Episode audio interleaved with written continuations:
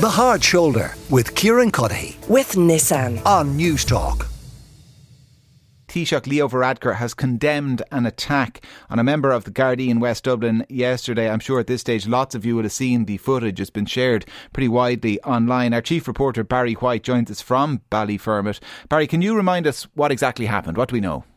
Hey, Kieran, good afternoon. Yeah, so here in Ballyfermot yesterday, two Gardaí came under attack when they got out of their patrol car uh, to help a woman who was allegedly struck by a scrambler. Uh, now, it's my understanding that there was a number of people on scramblers who were following the funeral cortege of a young man who died suddenly locally. His funeral was yesterday. Uh, now, one of the Gardaí had received medical treatment when a crowd of young people watching several motorbikes performing stunts in the centre of Ballyfermot turned on the officers. And Kieran, in a video that has been circulated of the incident, like you say, you can see the hostile crowd surrounding the plain clothes officers.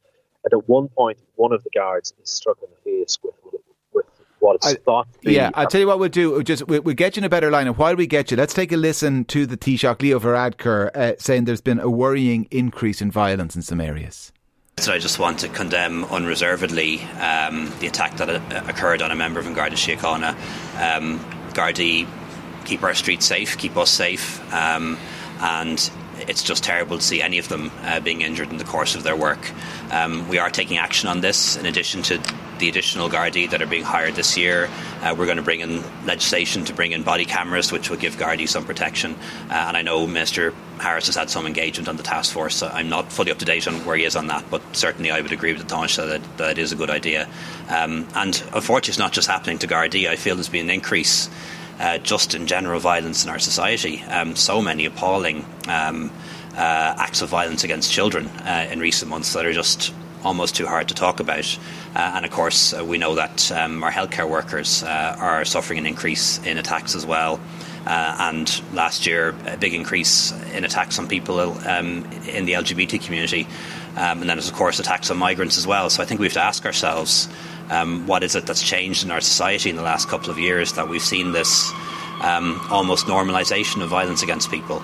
Uh, something that I'm, I'm very worried about and uh, particularly condemn the attack on the Gardaí, but I think it, it goes wider than that and we have to have a, uh, a national conversation about what's driving this anger and this violence. Yeah, the Taoiseach Leo Varadkar a little bit earlier talking about that increase in violence, not just this incident, but a whole host of incidents he referred to there. Barry, uh, this isn't the first one either, though, uh, that involved members of the Gardaí in West Dublin. Uh, no, Kieran. So yeah, like I say, in this incident yesterday, you can see uh, two Gardaí in plain clothes been surrounded by a, hostile mob. One of the guards had to receive medical treatment after he was struck in the face with a, a bottle. Um, now that guard is said to be recovering today. Uh, but like you say, yeah, unfortunately, there have been several similar incidents in the Ballyfermot and Cherry Orchard areas in the past six months or so. Uh, the most high profile was when a Garda car was rammed by a stolen vehicle in nearby Cherry Orchard in September last year as onlookers cheered. Now, charges were brought against a number of boys in relation to that case, while in November last year, two Gardaí were hospitalised after they were attacked when they responded to a public order incident in Ballyfermot. Uh, a number of people were also arrested and charged in relation to that incident, while yesterday's attack on Gardaí followed a funeral in the area, like I say, after which a group of mostly boys and young men gathered at the centre of Ballyfermot on motorbikes and scooters. And then this hostile crowd attacked uh, two members of the Gardaí. And I spoke to locals today here, Kieran, in Ballyfermot, and they told me that they're appalled uh, by what happened. Yeah, I think it does bring down the area because there is a lot of nice people and good people in Ballyfermot, and it's just certain people, like the way they carry on, like youngsters and everything. It's just disgraceful the way they attack them. And it's not the first time a member of the Gardaí's been attacked here in the last few months. No, it hasn't been the first time. They're always getting attacked doing their job. Do you think the Gardaí need more support, particularly in this area? Yeah, I do. Yeah, because they're like they're only young people doing their job, like everybody else. Like and everybody else has to do their job, and I mean they shouldn't be getting attacked.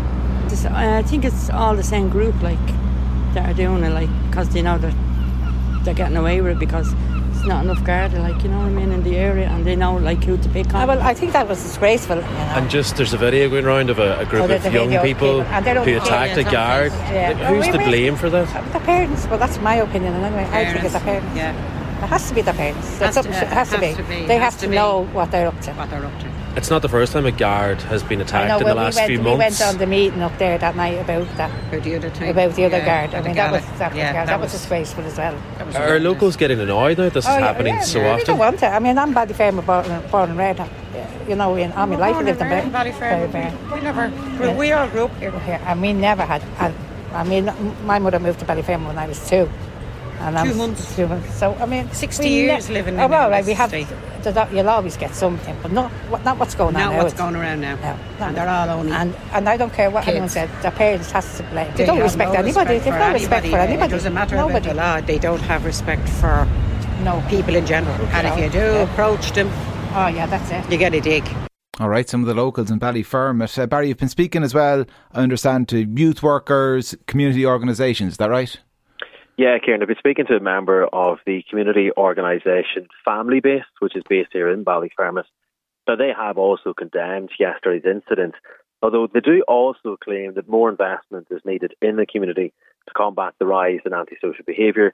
They say there has been a lack of investment in mental health services and addiction services in this area in particular. And uh, Fiona Kearney told me it's not just as simple as employing more Gardaí in the area. That type of behaviour. Nobody supports that. You know, the vast majority of families, young people, residents uh, are opposed to that type of behaviour and it impacts them. Um, but I suppose we don't want to look at it just in isolation of incidents of antisocial behaviour. We want to look at the wider context. And from our perspective, the wider context is, is that some uh, young people involved in these incidents, and it wasn't only young people involved in the incident yesterday. You know, uh, you're 10 years ago or five years ago, you're trying to refer them to appropriate services, whether they be mental health, addiction.